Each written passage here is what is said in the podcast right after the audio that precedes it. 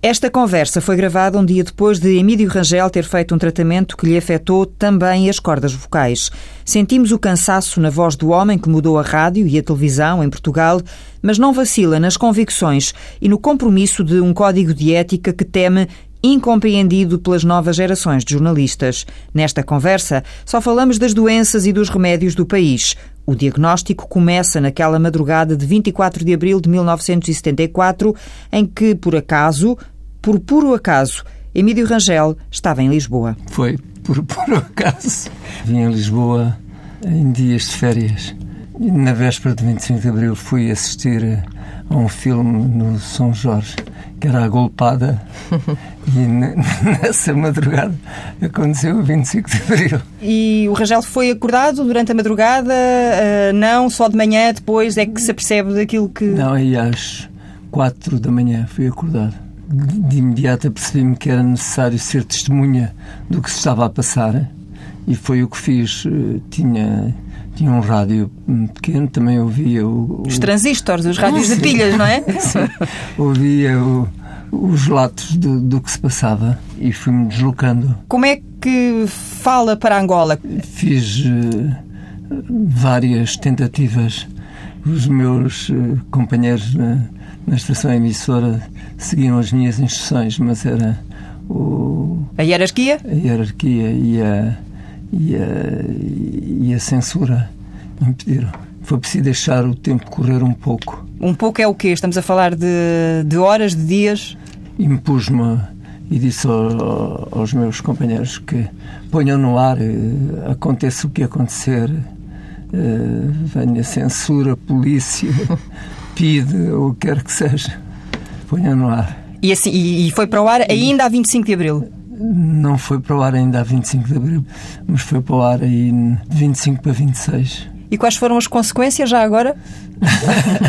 não, mas como é evidente, eu, eu relatava factos e verdadeiros e, e, portanto, a oposição da, da, da PIDE e a oposição da, das polícias e, do, e das hierarquias era uma oposição que que, que, se, foi, que se esbateu na, nessa realidade. Eles no início estavam tinham a perspectiva de que uh, isto podia ser como o das Caldas, não, não ser um, um, golpe vencedor, mas eles aperceberam-se muito rapidamente de que era um golpe vencedor. Uhum. E, portanto... Não podiam fazer nada, não é? Exato. o que é que a bebê Ana, que obviamente não tem memória daquilo que se passava e que chega em agosto de 75 a, eh, a Lisboa, não é? Sim. O que é que a bebê ouviu depois contar desses, eh, desses tempos?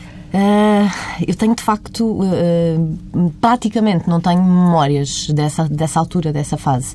Portanto, tudo nem de Angola. Tenho, nem de, Angola, nem de Angola. Tenho uma ideia, um, aqui uma imagem que me está gravada, que tenho que ir lá um dia destes para descobrir se é realmente, se corresponde, se por acaso é outra memória qualquer de outro sítio qualquer mas, mas não me lembro praticamente nada. E podemos Portanto, saber que imagem é essa? É uma praia, é uma, assim, um, mar e um sol e uma coisa, mas não tenho a certeza se é de lá.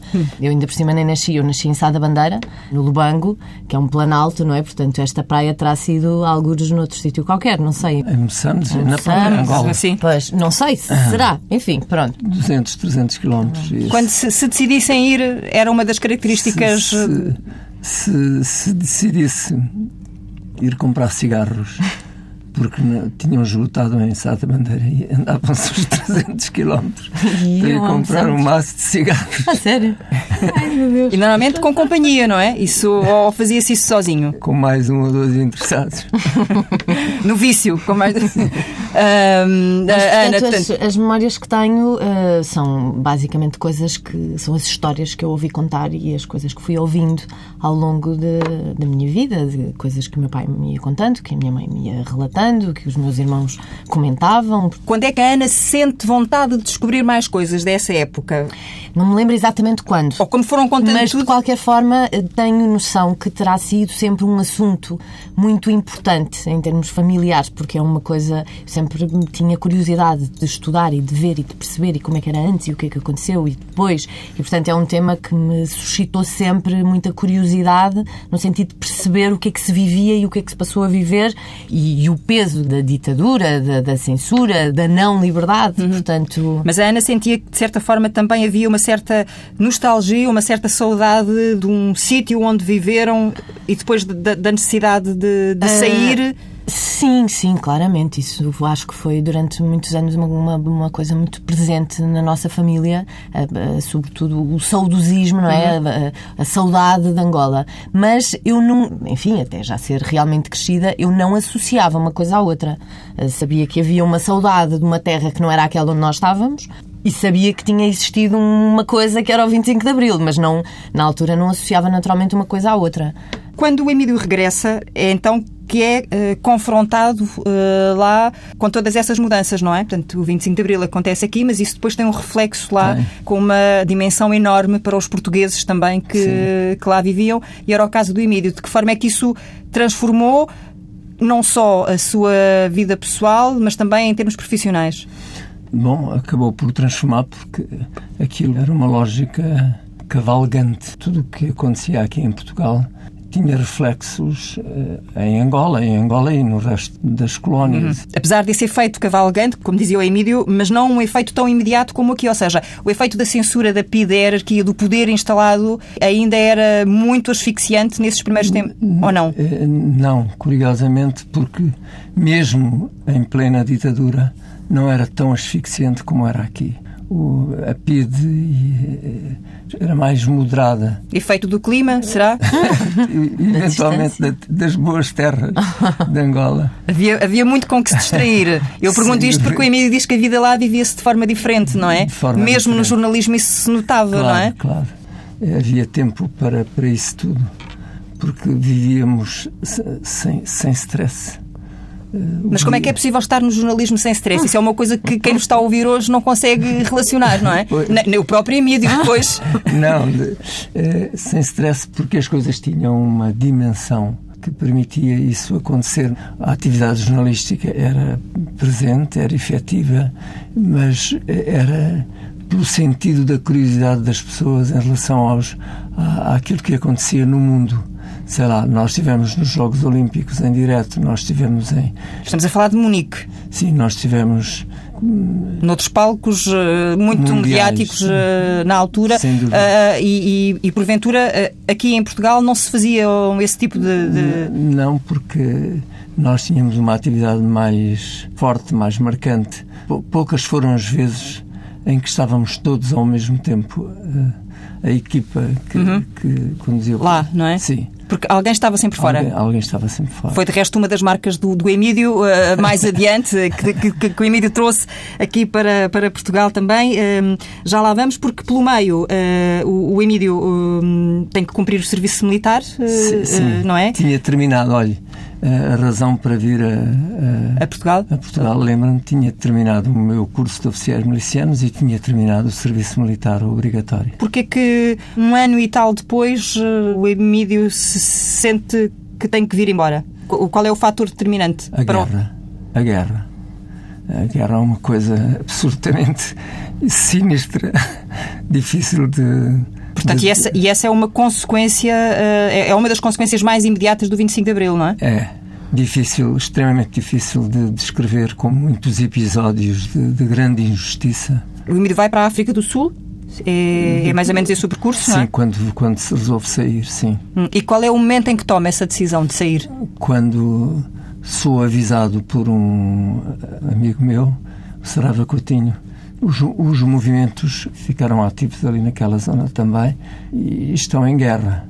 E ele previne-me que daí a 4, 5 dias vai haver uma ação desencadeada pela Bonita e eu sou um dos alvos de, dessa ação. Portanto, eu tinha que, tinha que me ir embora. E o Emílio ser um dos alvos está relacionado com, com o jornalismo, obviamente? Está relacionado com a ideia que havia de que eu era militante do MPLA, não era militante do MPLA. Era, e tinha alguma simpatia pelo MPLA, porque todos os meus colegas na universidade eram do MPLA. Eram do MPLA. E porque o Emílio foi escrevendo algumas crónicas, não é? Esse exercício da opinião. Esse exercício da opinião era fatal.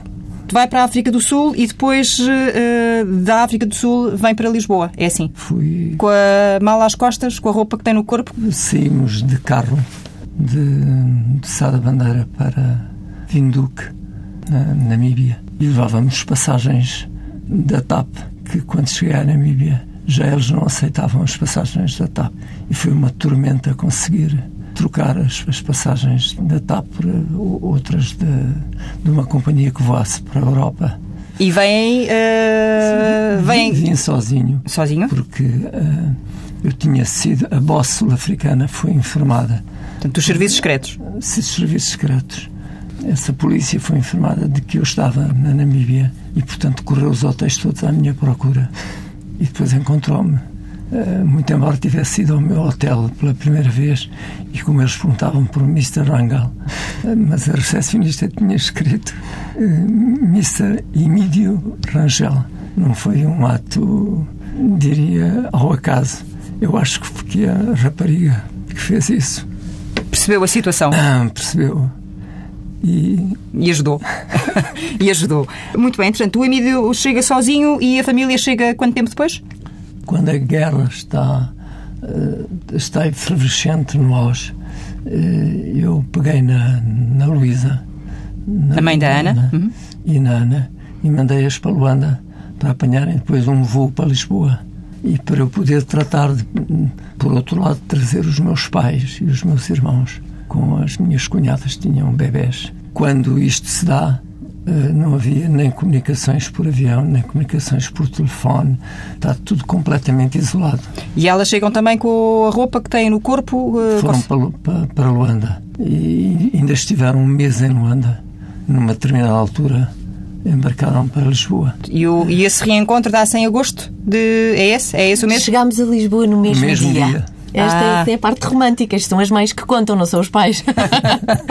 Porque lembro-me e acho Chegamos incrível e maravilhoso que, apesar de terem estado este tempo todo sem comunicação, Sim. sem se comunicarem, uh, acabámos por chegar a Lisboa no mesmo dia. Nós cheguei, eu cheguei de manhã com a minha mãe, uh, vinda de Luanda. De Luanda. E o meu pai chegou com os meus tios e com os meus avós, vindo de Frankfurt à tarde e, portanto, chegaram a Lisboa no mesmo dia. E esse reencontro, como é que, como é que se dá?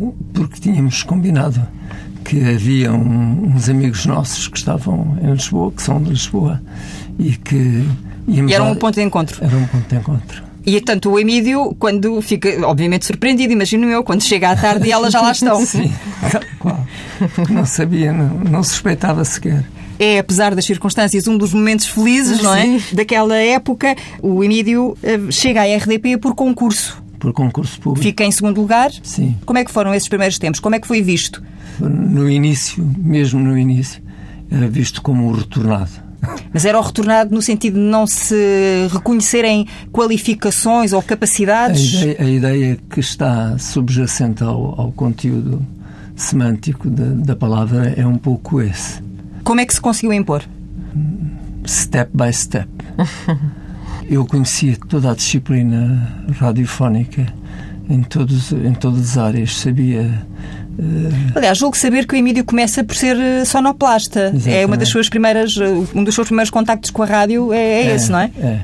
E, e, portanto eu sabia fazer sonoplastia, sabia fazer montagem, sabia gravar, sabia todas essas tarefas que são fundamentais em rádio, eu conhecia-as todas, eu sabia executá-las na, na, prática. Portanto, chegar à RDP uh, eh, com esse know-how, digamos assim, tô, imagino que fosse olhado um bocadinho de lado, olha-me este, não? Sim, as pessoas não, não as pessoas não, aqui não sabiam. Eu lembro-me que fui fazer uma reportagem com Adelino Gomes e quando voltámos, depois era preciso fazer a montagem da, da reportagem, tínhamos horas de gravação e, e o operador que nos estava destinado uh, adoeceu e não apareceu. E eu disse: Ok, não há problema, eu monto a reportagem. O Adelino ficou meio assustado, estupefacto. E eu sentei-me à consulete e comecei a montá-la. No tempo em que as exigências de montagem eram completamente distintas daquilo que é hoje, não é? Completamente, com cortes nas fitas, com cortar palavras. A fita era recortada e com cola. Colava-se. Com cola-cola. Cola-cola. Uma espécie de fita cola. E se se cortasse mal? Estragava-se. Nada a fazer. Nada a fazer. Estragava-se aquele, aquele pedaço. Não tardou muito até que o Emílio tivesse conseguido impor a sua técnica e o seu profissionalismo, tal, talvez nem tanto a sua visão sobre o jornalismo. Aí houve mais barreiras, não? Houve. Quase sempre fiz uh, reportagem. Isso levou-me a realizar reportagens, umas de um género, outras de outro, que foram muito qualificadas. Eu fiz uma Recebeu reportagem. prémios? Vários? prémios. Fiz uma reportagem no, no Mondego uh, havia uma aldeia que ficava sempre uh, submersa sim. pelas águas nas cheias, não é? E, e eles tinham que ir de, de, barco dar comida ao gado. E, portanto, aquilo era. era aquilo uma sendo uma realidade que acontecia quase todos os anos, quase não é? Todos os anos. A verdade é que a rádio não chegava lá, não é? Não havia essa relação de proximidade Sim. com as pessoas, com esse Mas sentido. Eu estive lá, vivi isso e gravei esses sons, gravei a maneira de falar de, daquelas pessoas de, dessa aldeia, que é uma maneira muito característica, nem, nem, sei descrever como é, mas a maneira como eles falavam de uns para os outros. É quase um dialeto. É quase um dialeto, é. E, é um... e essa foi uma das reportagens que, que, que foi, que foi vencedora, digamos assim, Sim, não é? Foi vencedora e ganhou. A, a RDP teve interferência na, nesse assunto porque pediu para que para, que para que o, o, júri, digamos assim, que era composto por várias pessoas, pois para é. que o júri não votasse na, na, na reportagem feita pelo, pelo Emílio, mas só que não teve efeito. Não teve efeito. Portanto, há uma imposição pelo mérito, mas há uma altura em que o Emílio sente que precisa de mais e que é preciso mais. Pois, eu sentia que, sobretudo em Portugal, não se podia continuar com uma, uma rádio da Igreja e outra rádio do Estado. Que era preciso fazer surgir novas vozes tivessem outro olhar, outra autonomia uh, perante a vida e as coisas, tivessem uma outra postura perante o exercício jornalístico. E então que essa rádio fosse potenciadora de mudanças na própria estação do Estado e na própria estação da Igreja. É curioso como em Portugal, depois do 25 de Abril, em vez de, em vez de haver eh, uma abertura da rádio a outros protagonistas, houve a nacionalização da rádio. Todas as rádios privadas foram nacionalizadas e, ficou tudo com a, com a RDP. Portanto, era a emissora da Igreja e a emissora do Estado. Isso conduzia ao recorte de uma paisagem sonora e jornalística extremamente. Que não correspondia ao país. Não de maneira nenhuma. E que era muito deficiente. Mas era deficiente do ponto de vista técnico, deficiente do ponto de vista... Do uh, ponto das... de vista da abordagem, do ponto de vista da, da sensibilidade... Do ponto de vista jornalístico. Não é? Portanto, os, os, jornalistas não conseguiam fazer de outra maneira, não, ou não sabiam fazer de outra maneira. Não, não, não ou não podiam fazer de outra maneira, apesar. Eventualmente isso. Não podiam, sobretudo, fazer de outra maneira. E isso era preciso, no fundo, era preciso que a liberdade chegasse também à, à rádio, que houvessem vozes completamente libertas a tratar uh, os diferentes assuntos. Uh, os diferentes poderes. Os diferentes poderes e a, e a tratar os cidadãos de igual para igual. Hoje nós fazemos muitas reportagens ouvindo as pessoas, mas na altura. As pessoas eram os poderes, eram só essas as pessoas. Eram. As pessoas instaladas no, no, uh, no poder. Aqui já haverá algumas memórias, Ana, ou não? Sim, sim. Destes, sim. destes tempos, sim, desta ebulição, sim, desta, sim, sim, uh, desta, destas inquietações. Desta uh, fase já. Até chegarmos à TSF, ao projeto TSF, o que é que tu te lembras? Isto era vivido como em casa? Numa primeira fase há, há todo o, o debate, o, não é? Ainda antes, a noção de que ai, os meus pais são jornalistas, os dois, que sim, giro. Também, era, Luísa também era jornalista, assim. sim. Uh, e, portanto, eu corria pelos corredores da rádio, na altura, da, da, da, RDP, e depois, sim, começo a ficar um bocadinho mais crescida, começo a perceber uh, algumas conversas em que se notava claramente uh, injustiças, coisas destas. Ai, porque eu, eu, fiz isto e não deixaram o meu programa ir para o ar e, não, e cortaram isto e fizeram aquilo.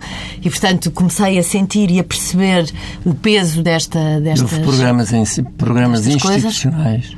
na área da informação que eu fiz com equipas com, formadas com o Fernando Alves e com muitas uhum. outras pessoas que foram.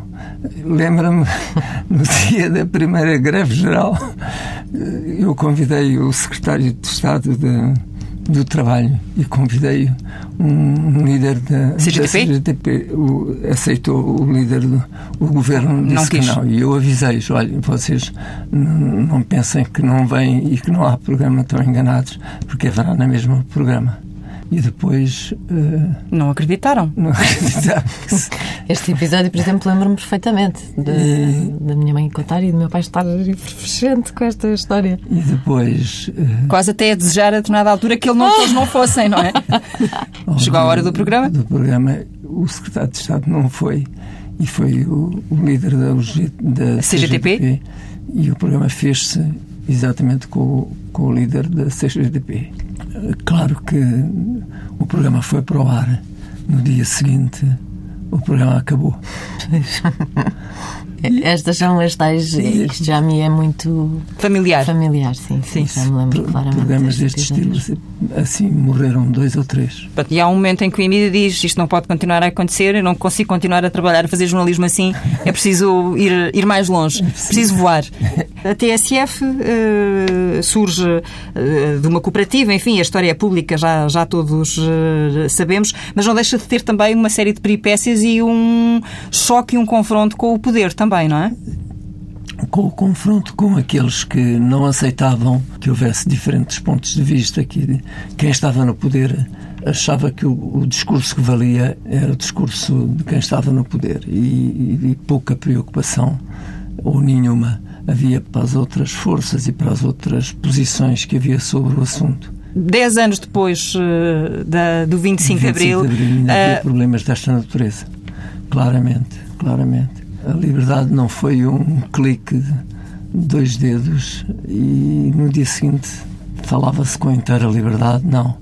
Mas apesar de tudo, havia liberdade, porque isso permite-nos chegar à TSF, não é? Sim. E se fosse uh, antes do 25 de Abril, isso não teria sido possível, não é? É verdade quando o Emílio uh, começa o projeto, quando a TSF começa a, a, ir para o ar, temos que dar aqui um salto no tempo, porque senão não temos tempo para tudo. Com esses primeiros tempos, como é que o Emílio se sente com essa nova equipa, com poder finalmente não só começar do zero, não é? Porque um projeto novo é sempre um projeto novo, Sim. mas sobretudo ter essa noção de ser, ser pioneiro, começar não só de novo, mas também fazer aquilo que, que desde sempre imaginou que era preciso ser feito. Eu definia a TSF como emissora dos quadros médios e superiores e dirigia exatamente para esse alvo. Ela foi pensada e concebida para atingir esse alvo.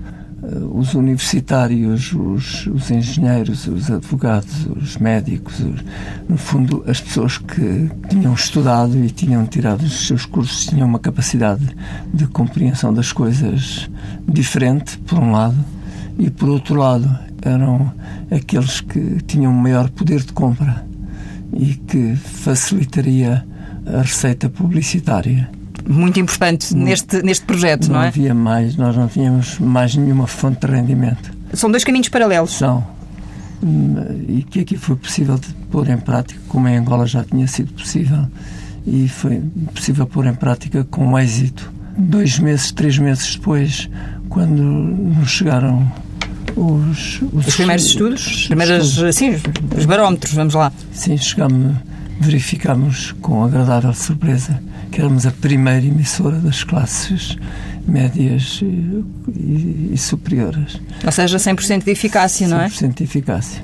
E isto significa que apontámos um alvo e esse alvo foi claramente atingido. E essas pessoas eram fiéis ouvintes da TSF.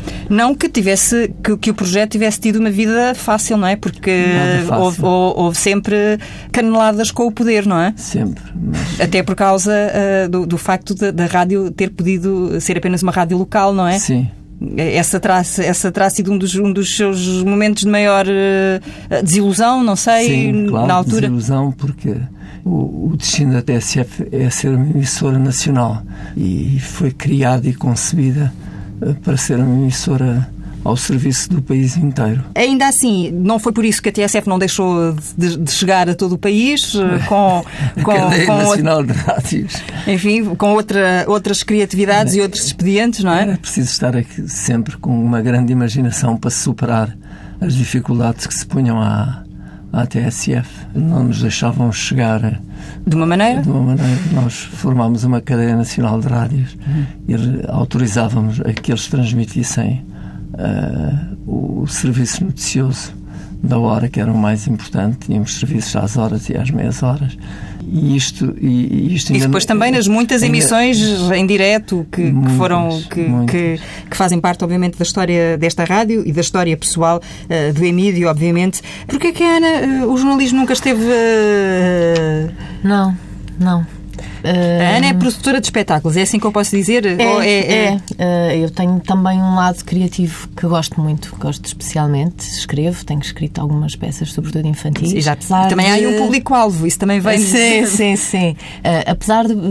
Nem sei, nem sei se, se meu pai sabe, mas se alguma vez lhe terei dito, mas o primeiro texto que eu escrevi não era um texto infantil, era uma. Não está acabado ainda, essa é a verdade. É um texto de uma peça adulta e é exatamente exatamente uma história que se passa durante o 25 de Abril. Não sei, eu eh, às vezes eh, já me fiz essa pergunta. Não, não, não, não tenho assim uma resposta uh, perentória para isso, nem uma certeza absoluta, mas talvez na altura em que eu tivesse que tomar essa decisão, já o meu pai tinha de facto um protagonismo grande, a minha mãe também era uma pessoa uh, também jornalista e, portanto, também com, movimentava-se muito e, e, e, trabalhava e também era uma pessoa muito ativa e conhecida e no meio. E, portanto, eu às vezes a sensação que tenho é que se calhar pus logo um pé atrás e não queria seguir o mesmo uh, caminho para não ser, ah, vai ser beneficiada por A ou por B porque é filha, é filha de, de, de, de, e tal. Mas, mas a verdade é que se eu gostasse realmente e se eu tivesse sentido esse apelo, também acho que não me teria deixado ficar uh, com medo, ai, vão achar ou vão Portanto, no fundo, acho que não foi realmente nunca uma, uma, a minha verdadeira paixão. E, portanto, como hoje me sinto muito feliz a, a fazer o que faço, acho que, que, segui um bom caminho. Portanto, não havia a paixão da rádio, havia a paixão do teatro? Será uh, sim, essa a já paixão na altura, Sim, sim, mas já havia na altura. Eu vivia muito, de facto, as coisas todas da rádio e esta coisa da comunicação. Teve sempre influência, acho Tocou eu. Tocou noutra área que, que era sensível a que os pais foram sensíveis. Eu, fui, eu durante muitos anos fiz teatro. Mais novinho. Radiofónico. Novinho. Ai, também fizeste teatro, teatro, pois, exatamente. Ah. Ainda em Angola. Ainda em Angola. Fiz o pedido de casamento de Chekhov, fiz uh, as três grandes peças de, do Gil Vicente e, portanto... Está nos genes. Está nos genes, é isso que eu ia dizer. Ela puxou mais àquele lado, que é, que é no fundo um lado cultural que nos entusiasma bastante depois de ser desafiado para a SIC, eh, percebe que aquele é um apelo irrecusável? Eu não, não, Sei que falou com várias pessoas, Sim. pediu várias opiniões. Uh, eh, um... Ehm, todas as pessoas da TSF foram ouvidas. E todas lhe, lhe sugeriram que fosse e lhe disseram que, que, era uma oportunidade que não devia desperdiçar, que pois, devia agarrar. Pois, e que isso permitiria conter, talvez, uma certa sangria que se adivinhava na TSF. Na TSF. O Emílio não nega que houve ali um apelo, porque não. era também, mais uma vez, um projeto a começar sim, do zero. Do zero, sim. Uh, e, e, numa área nova, porque a televisão era um mundo mais desconhecido para o mas, Rangel. Mas muito estudado por mim. Eu sempre fui exercitando a rádio, mas estudando a rádio. Na sua linguagem, nos seus na sua. A televisão? Eh, não, a rádio. Não okay.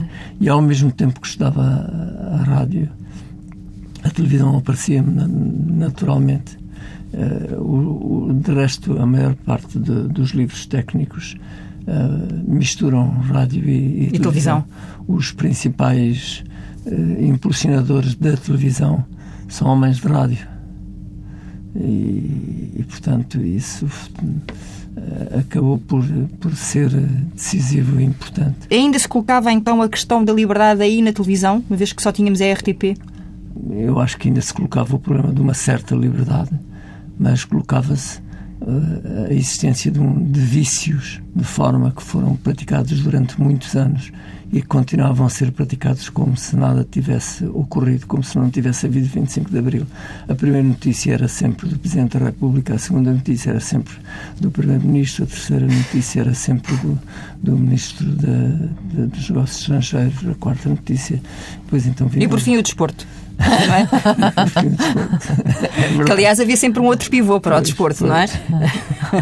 e aí, mais uma vez, eh, o Emílio forma uh, profissionais do zero, portanto, segue, uh, replica, digamos assim, um modelo que teve na rádio uh, para, para a televisão. Sim. Pus em ação um curso de formação onde se formaram os principais jornalistas de, de, de base da SIC e, e, e aproveitou-se para criar um certo espírito de corpo nesse, nessa própria formação e, e, para estarmos todos a falar a mesma linguagem. Como é que o Emílio, que entretanto depois vai para a RTP, mais uma situação que, eh, enfim, que é, que é pública e que acaba por sair da RTP nas circunstâncias que também são conhecidas, o Emílio já disse mais do que uma vez que há momentos em que lhe custa um bocadinho, não é? Uh, perceber que de repente parece que o país lhe virou as costas? Não, não, não me preocupa. Sinto, de uma, sinto de alguma forma, mas, mas confesso que, que não atribuía isso uma grande importância. Portanto, eh, claro que fiquei sensibilizado quando, quando vi eh, comemorações de, de, de da abertura da, da SIC ou da SIC Notícias uhum. e, e, o meu nome não é referido. É, claro que vi, quando ouvi, Fica magoado? Sim. Quando vi é, a própria, os próprios, as próprias pessoas que eu formei, algumas delas, porque outras telefonavam é, a contar até o que se ia passar, a participarem nesses, nesses processos mas, enfim, todos os, todos os, todos os processos desta natureza acabam por ter. Eh, Duas faces? Sim, para, para, usar uma linguagem muito. Simples. Educada, elegante. Sim, é isso. Uh, oh, Ana, também não é fácil, como filha, uh, lidar com isto. Uh, sim, quer dizer eu sinto as dores, não é? Uh, tento, tento ser imparcial, mas sinto as dores e, e aquilo que, que o magoa, magoa-me a mim, naturalmente. Uh, enfim, mas é, é, no fundo tentar valorizar outras coisas, desvalorizar, uh, porque não vale a pena. eu sou, por natureza, uma pessoa otimista. E, e, portanto, tento sempre ver um outro lado das coisas e acho que sou um bocadinho filha chata, às vezes, para tentar que ele também siga e faça as coisas dessa forma. Um, temos uma sintonia muito grande. Uh, as pessoas costumam dizer que somos muito parecidos, uh, mas temos naturalmente muitas coisas, visões muito diferentes de muitas coisas e de muitos assuntos, e, sobretudo, às vezes, esta maneira de estar na vida. Ele diz que eu sou muito molenga e muito calma com as coisas todas. ele é muito, muito mais uh, guerreiro e tal, portanto eu vou aprendendo um bocadinho a deixar de ser tão, se calhar, tão pacífica, tão ah, molinha. e espero que, pronto, enfim, se calhar estou a ser um bocadinho. Uh, romântica?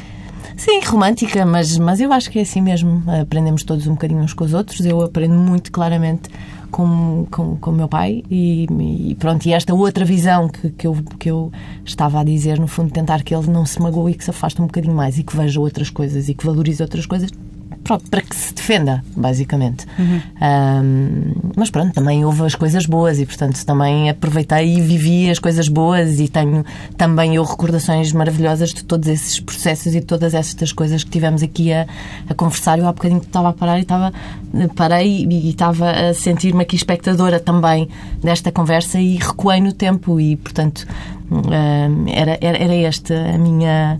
Um, o meu dia a dia era ouvir estes, estas conversas, Sim. estas discussões, estas, estas temáticas, estas coisas todas.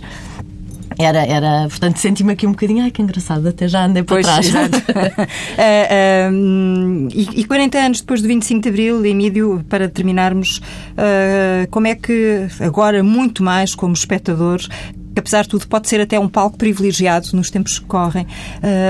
Como é que o Emílio olha para o jornalismo, para os tempos, nestes tempos pesados que o país vive? Para o jornalismo, em, em Para o jornalismo em concreto. Em concreto. Eu acho que Portugal é hoje a televisão, os órgãos, a rádio. Eu acho que o, o pior cenário que temos são os dos jornais, mas a rádio e a televisão cresceram muito, valorizaram-se muito e têm hoje, eu acho, que tem, tem muito que, que, que, andar, sem dúvida. Tem muito que caminhar, tem muito que melhorar, mas tem hoje um exercício forte, responsável, eh, eh, uma preocupação por, por, por estar presente e ouvir sempre as partes, as partes que, que, que divergem numa determinada situação coisa que, que não é possível quase encontrar-se num, num, jornal. Num jornal expõe-se põe lá uma, uma fotografia de, de, uma pessoa qualquer e, por regra, não se, não se leva em linha de conta esse, esse respeito pelo exercício contraditório. Mas estes tempos uh, também se refletem uh, na forma como os novos jornalistas uh, entram na, na profissão. Sem dúvida. há muitos erros a corrigir. Um deles é, é preciso que os novos jornalistas saibam muito bem que, que esta é uma profissão que se exerce com um código. Ninguém devia ser jornalista sem a, a apreensão exata de que isto envolve o respeito por um código jornalístico. Eh, nós temos um compromisso com a verdade que deve ser indestrutível e inabalável. E não é um compromisso com, com o partido A ou com o partido B, com, com, numa determinada época. Deve ser um compromisso com a verdade. E depois temos uma praxis regulada que se, se, se tivéssemos em linha de conta cometeríamos muitos, muitos menos erros. E o jornalismo tem que ser exercido com respeito por, essas, por esses princípios e por essas normas. E o país? O, o, o país aparecerá melhor refletido na comunicação social se, se essas normas forem respeitadas. Portanto, a, a verdade acima de tudo a realidade que trazemos para os microfones é a realidade de, do, do, país e de, do mundo, etc. Com os detalhes essenciais, com as pessoas que têm que ser ouvidas, que têm que depor sobre o assunto, etc. Isso, isso é que valoriza extraordinariamente uh, os países, é ter um, ter um exercício jornalístico sério, correto que leve isto em linha de conta e que torne. A democracia precisa do jornalismo. Essencial, absolutamente essencial. A democracia, não há democracia sem jornalismo. Sem jornalismo livre, sem jornalismo independente, sem jornalismo que respeite essa realidade e, que, e sem amor por, pela verdade. Ana, estás quase empobrecida a olhar sim, claro. para, para, sim, para sim, aquilo que o teu pai está a dizer. Isto é, eu acho que isto é é a base da pessoa que eu sou. Uh, esta, esta defesa pela verdade, pela liberdade, pela, uh, pela paixão. Ele fala com paixão destas coisas todas. Portanto, eu acho que, que isso tudo está impregnado em mim uh, e reflete-se na pessoa que eu sou.